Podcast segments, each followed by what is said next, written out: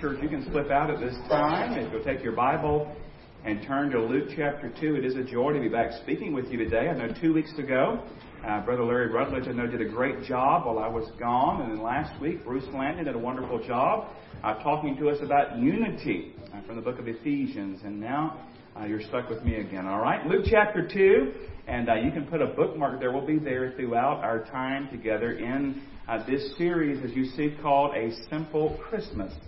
Luke chapter 2, a familiar passage of Scripture.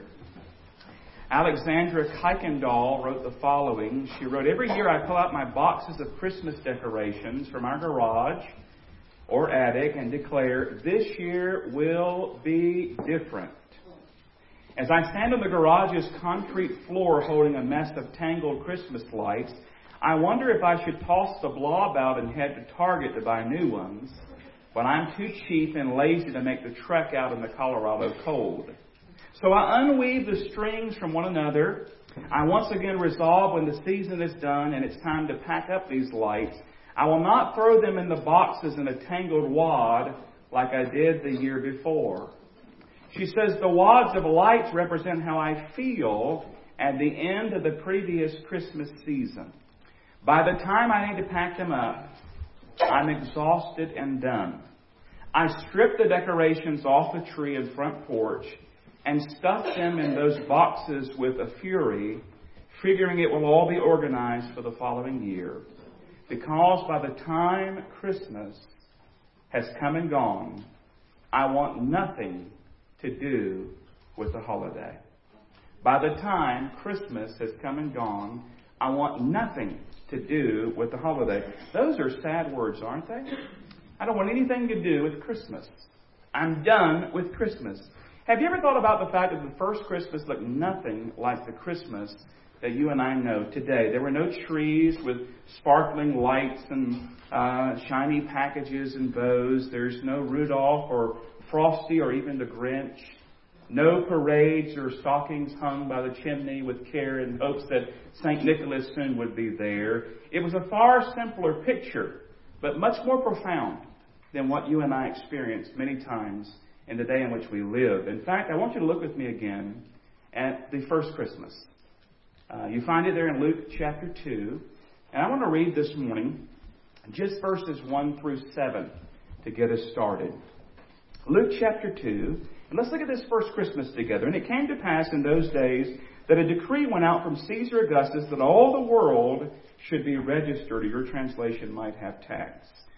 This census first took place while Quirinius was governing Syria. So all went to be registered, everyone to his own city.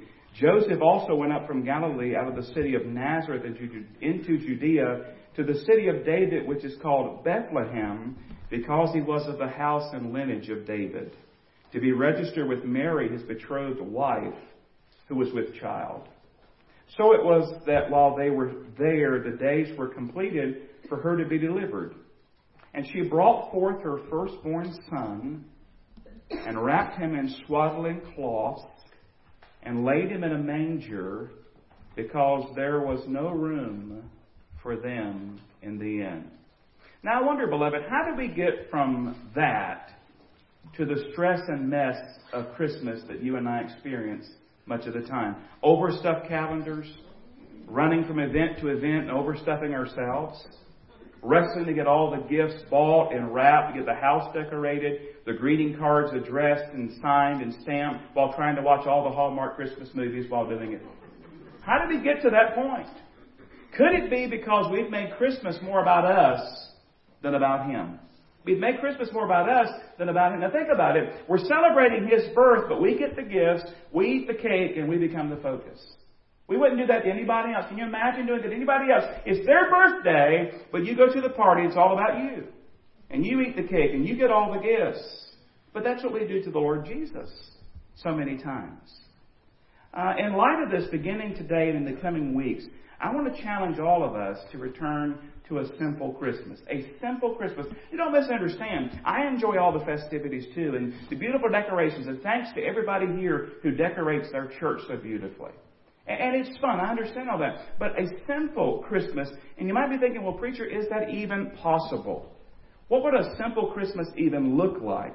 I mean, our lives are complicated. Our lives are busy. We've got families and commitments and obligations. We are B-U-S-Y. We are busy. In fact, we're so busy, I read this past week about a grocery store that once advertised for the following position. They're hiring a new position.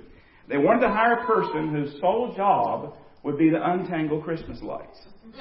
That was the job. I'll says the job listing says the position requires a person who is genuinely passionate about Christmas and has excellent people skills. Uh, it says they must have the ability to untangle a set of Christmas lights in under three minutes. It also warns the job is not for Grinches. The spokesperson said, and I quote, a typical day could involve untangling up to 60 sets of Christmas lights, end quote. 60 sets of lights. Let me just say something just as a side note. If you loved Christmas before you took the job, if you took that job, you'd be a Grinch at the end, all right? 60 sets of Christmas lights, can you imagine? But what I'm saying is this, beloved. If we're so busy, we can't even untangle Christmas lights? A simple Christmas, give me a break. Really? A simple Christmas? Well, hear me out. Give me a few minutes. Let me try to convince you about this idea of a whole simple Christmas. Look at the text. I want you to notice several things from the text, all right? I want you to notice, first of all, when it comes to a simple Christmas, that does not necessarily mean it's an easy Christmas. A simple Christmas is not necessarily an easy Christmas. Say, what do you mean? Well, you know, that first Christmas, while it looks simple, it was anything but easy. While it's not in the passage we read today, if you go back and you um, read in uh, Matthew chapter 1, you know that Mary, who is here great with child, who brings forth her child, she is a virgin, but she's pregnant. She's carrying the Messiah in her womb. She's betrothed, she's engaged to Joseph, but pregnant. Now imagine all the hardships that alone would bring all the wagging tongues and whispers behind her back as she would walk down the village road. Even Joseph, her betrothed, had trouble with it until God confirmed to him that indeed she was pregnant and yet still a virgin. They were making wedding plans and dreaming of their life together, but God graced them and she was going to birth the long awaited Messiah. But that journey would not be easy. It's hard enough that uh, you're there in that place as a virgin but pregnant, carrying the Messiah, dealing with all of that. But put on top of it now, you have to make this journey. And um, it wasn't easy. I don't know why we have the idea, beloved, that if we love God and follow God, that everything's supposed to be easy. Uh, and that is an idea a lot of us have at times. Why is this happening? I mean, I try to do right and I, I try to follow the Lord and I try to obey God. Why is all this bad stuff, these hard times happening? And maybe one of the reasons we feel like that is because we really don't take the time to study our Bibles like we ought to. Because when you spend any time reading the stories of the people in the Bible, you learn real quickly that the Christian life is not always an easy life. In fact, the truth of the matter is, if you're going to follow the Lord Jesus Christ, a lot of things are going to be harder you're going to live a godly life, the Bible says that the godly, they shall suffer persecution. And by the way, can I just say, we're beginning to understand that better in the place where we live. Because you all are beginning to see it. I'm beginning to see it. We're understanding that no longer are people just saying, it's so great that y'all believe all that stuff. Now it's, I can't believe you believe that. I'm offended that you believe that. You need to change. And we're beginning to feel the pushback in a real way in our own nation. But the truth of the matter is, God has been telling us all along in His Word that if you live godly in Christ Jesus, you will suffer persecution. There's going to be hardship. And a simple Christmas is not necessarily an easy Christmas. Think about them. I think about the things they dealt with we just read about here. First of all, taxes. Taxes.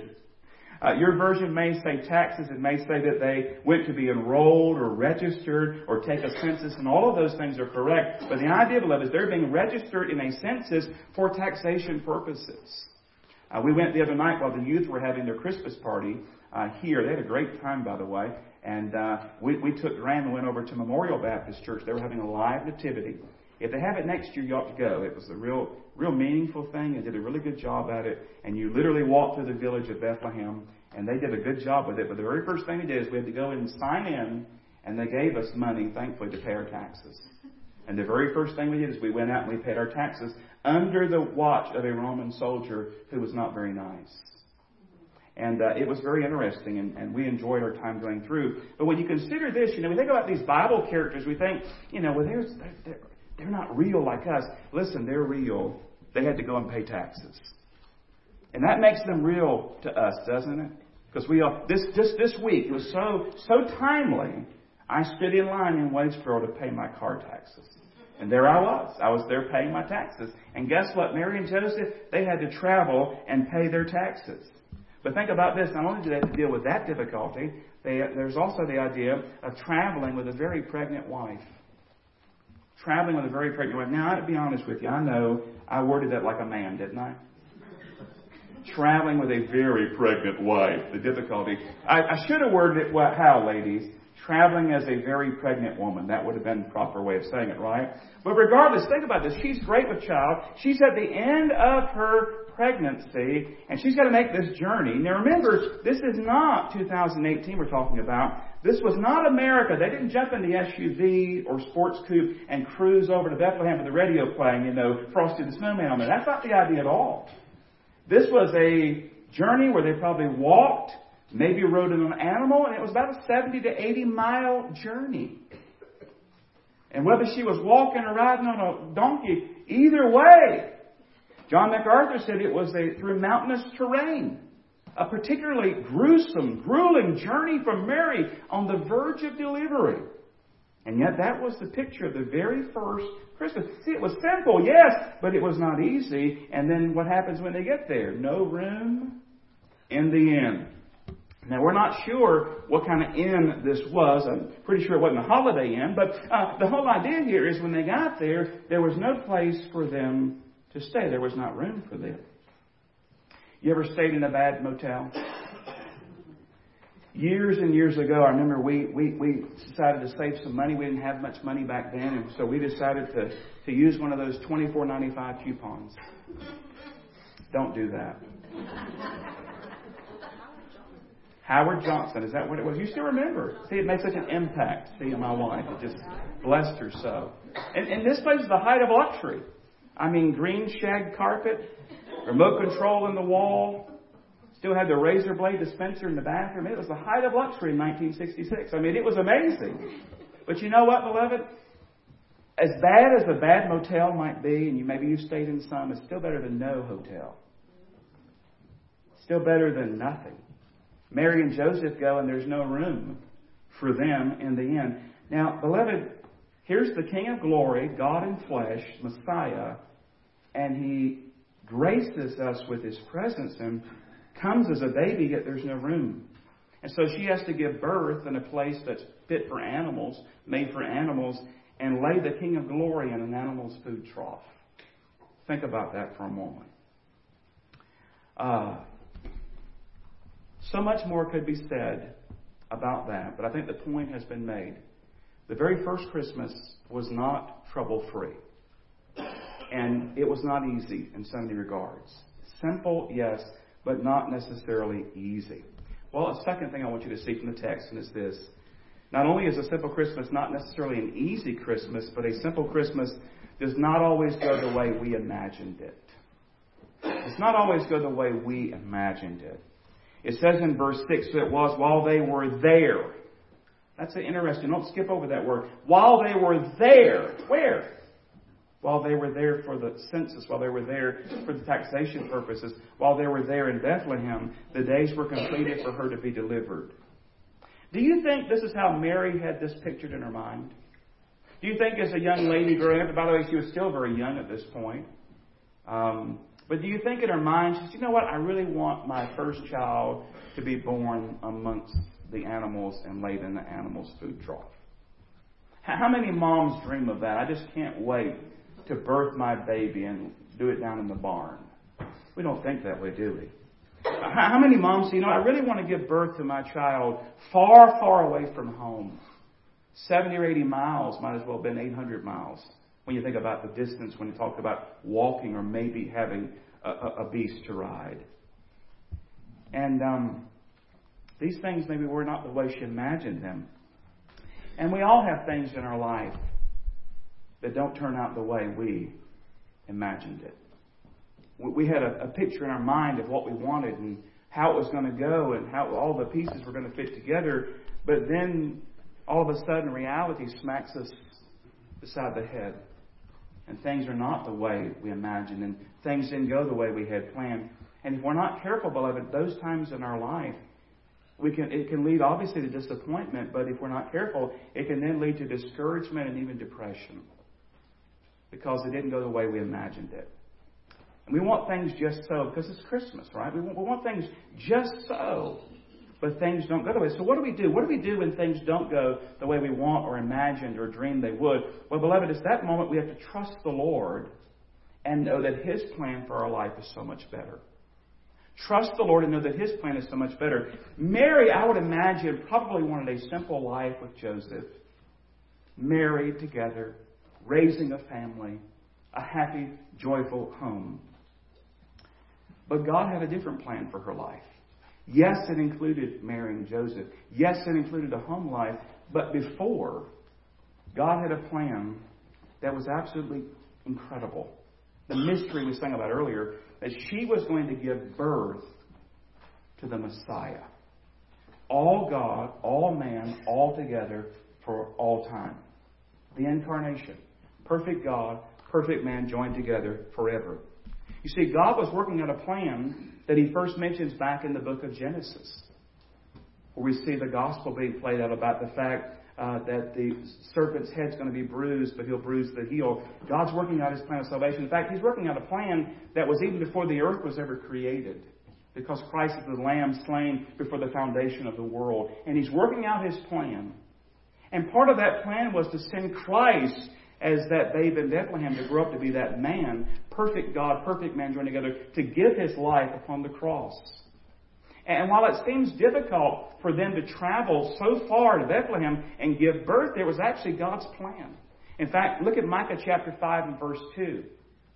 But you, Bethlehem Ephratah, though you are little among thousands of Judah, yet out of you shall come forth of me the one to be ruler in Israel, whose goings forth are from of old, from everlasting. God so long ago in the book of Micah predicted that this baby's going to be born in Bethlehem, and this was God's plan. Now, we don't know if Mary and Joseph knew that scripture or not. If they did, I think it would have helped, don't you? To know that this is God's plan. But you know what? Think about us. We know some verses too. But how do we respond when difficulties come? Do we trust God? Do we really believe that He's in control of our lives? Do we really believe that He has our good in mind? Uh, do we really believe that He loves us? Because we have promises too. In fact, you think about the difficulties of life and things don't go the way they're we thought they were going to. What about this verse? Romans 8:28. And we know that all things work together for good to those who love God, to those who are called according to his purpose. Do we really believe that? Do we really hold on to that? Because you know what? Life doesn't always turn out the way that we thought it would. But you know what? God's plan is greater. God's plan is better. I wanted to be a banker when I grew up. I was a weird kid. I asked for a briefcase for Christmas one year. I would dress up in a coat and tie to run my bank that I had in my bedroom. G.I. Joe Savings and Loan. I had an early ATM at a box outside my uh, door. My brother, who's six years older, and I would keep his money for him. It's a lot like today's banks. I never paid any interest, but I kept his money. But you know what? That wasn't God's plan. God's plan was so much better. And I think about if I had gone my way, how different my life would have been. And I never would have been with you wonderful people. You see, trust God when things don't go out the way you have it planned, the way you imagine, because God's plan is better. Mary probably wanted a simple life, but God says, Listen, Mary, I'm going to bless you above all women. People only dream of what you're going to get to do. I'm going to let you give birth to the Messiah. When life, not if, when life gets hard, don't turn from God. Turn to God. Keep trusting. Keep praying. Keep serving. Trust that He's in charge. Trust that He loves you. Trust that He knows what He's doing. Trust that He has your good in mind. And His plan is better. And everything that comes in your life comes through. It's filtered through His loving hands. I read a story about a 10 year old girl, and she was going with her family and friends, and they were looking at Christmas light displays. That's always a fun thing to do. And they were going through different uh, locations throughout the city. And at one church, they stopped. They looked at a, a beautifully done nativity scene. And someone, someone asked her, her grandmother said, Isn't that beautiful? Look at all the animals, and look at Mary and Joseph and, and the baby Jesus. And this 10 year old girl said, Yes, Grandma, it really is nice. But there's only one thing that bothers me. Isn't baby Jesus ever going to grow up? He's the same size he was last year. Now think about it. What about in your life? Is Jesus the same size in your life as he was last year? Or have you grown in your faith? Have you grown in your understanding? Have you grown in seeing, you know what? He's so much bigger and greater and magnificent than I ever realized. You see, beloved, he's no longer in that manger. And can I just tell you, he's no longer on the cross, and he's no longer on the tomb, in the tomb. He's alive. We thinking about it earlier. He's alive forevermore, and He's coming again. Do you know Him? See, He came for you. He came for me because we sinned, and our sin separated us from a holy God. But He loves us much. He says, Listen, I want to bring you back into a right relationship. I'm going to come. I'm going to robe myself in flesh. I'm going to live a perfect life. I'm going to let them take me voluntarily. I'm going to lay down my life and be beaten and bruised and nailed to a tree and die in your place because I love you that much. They're going to lay me in a tomb, but then I'm going to rise again. And He's alive forevermore. And friend, if you'll turn from your sin and place your faith in Christ, He will save you. And it's the greatest gift ever given. It's the greatest gift you could ever hope to receive eternal life. And it can be yours today. Trust Him, turn from your sin, and place your faith in Christ. Two points down. One to go. It's the shortest one. You'll be glad to know. A simple Christmas is not always easy. That first Christmas wasn't. A simple Christmas doesn't always go the way we imagined it. I'm sure that first one didn't for Mary and Joseph. But the third thing is this a simple Christmas, a simple Christmas is all about the one who laid in that manger. It's all about Him. You see, as much as we enjoy them, and I do too, our focus must move away from decorations and gifts and food and fun. As great as they are, it needs to focus and center upon the Lord Jesus. He came to live his life for us, to die for us, take our sin upon himself. In humility, he stepped into this world of sin. And he was rejected and betrayed and crucified because he loves us. Now, here's the question and you have to answer it yourself. Don't answer it out loud. But in your own heart, let me ask you a question. What part does Jesus have in your Christmas celebration? What part does Jesus have? You realize it's his party. We're celebrating his birth. So, what part does he play? It may be if we're going to have a simple Christmas, we're going to have to strip away some of the wrappings and trappings of our celebrations and spend more time with the Savior. Let me ask you, what would a simple Christmas look like for your family? It's interesting so far as we've been celebrating, my wife knew we were doing this whole theme, and we've even said a couple times about certain things. We say we're gonna we're gonna simple Christmas. We're, we're gonna cut back on that. A simple Christmas. What would that look like for you? What would that look like for your family? I mean, I want you to get to the end of this and not be like Alexandra Kuykendall, fed up with Christmas, done with Christmas, just shoving stuff in a box, putting it away. I don't want to do it anymore. We don't want to get there. So, what does it look like for you to simplify matters a little bit? Maybe it would mean for you a little less running and more praying. Uh, maybe for you it would be a little less spending and maybe a little more giving. Maybe less worrying and, and more worship. See, the reason this last point is the shortest point, because I can't finish it. Only you can. What does it look like for you? What does it look like in your family? I can't answer that for you. but I pray you'll answer it. I pray that you'll go to the one that we're celebrating and ask for his input. And say, Lord Jesus, what needs to be altered in my Christmas this year? What do we need to change? What do we need to tweak? What do we need to do so that we really are focusing upon you and your birth and your goodness and your grace?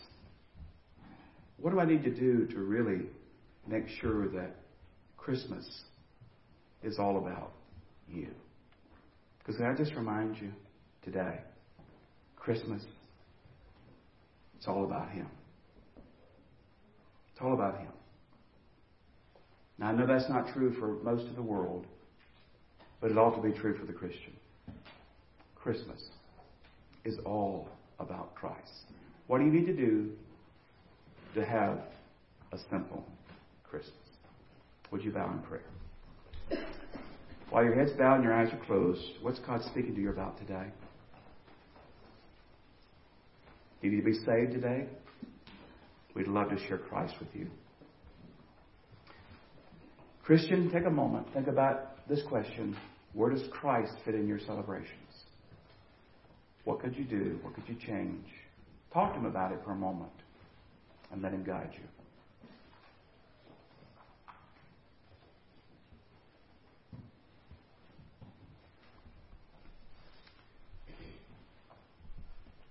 Father, thank you for this account of the very first Christmas.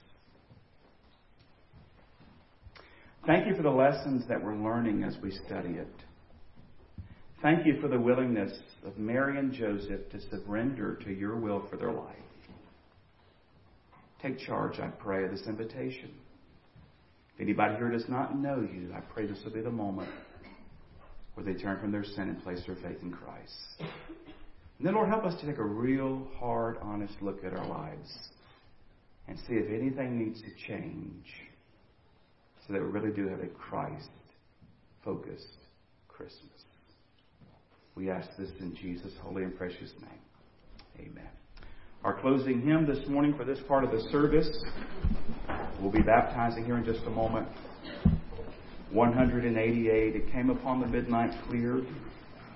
The altar is open if you'd like to come and pray. If we could pray with you, we'd love to do that. Others would be happy to pray with you. If you need to be saved, you just want to come and pray on your own. We leave that to you and the Lord. But 188, as we stand together, the altar is open.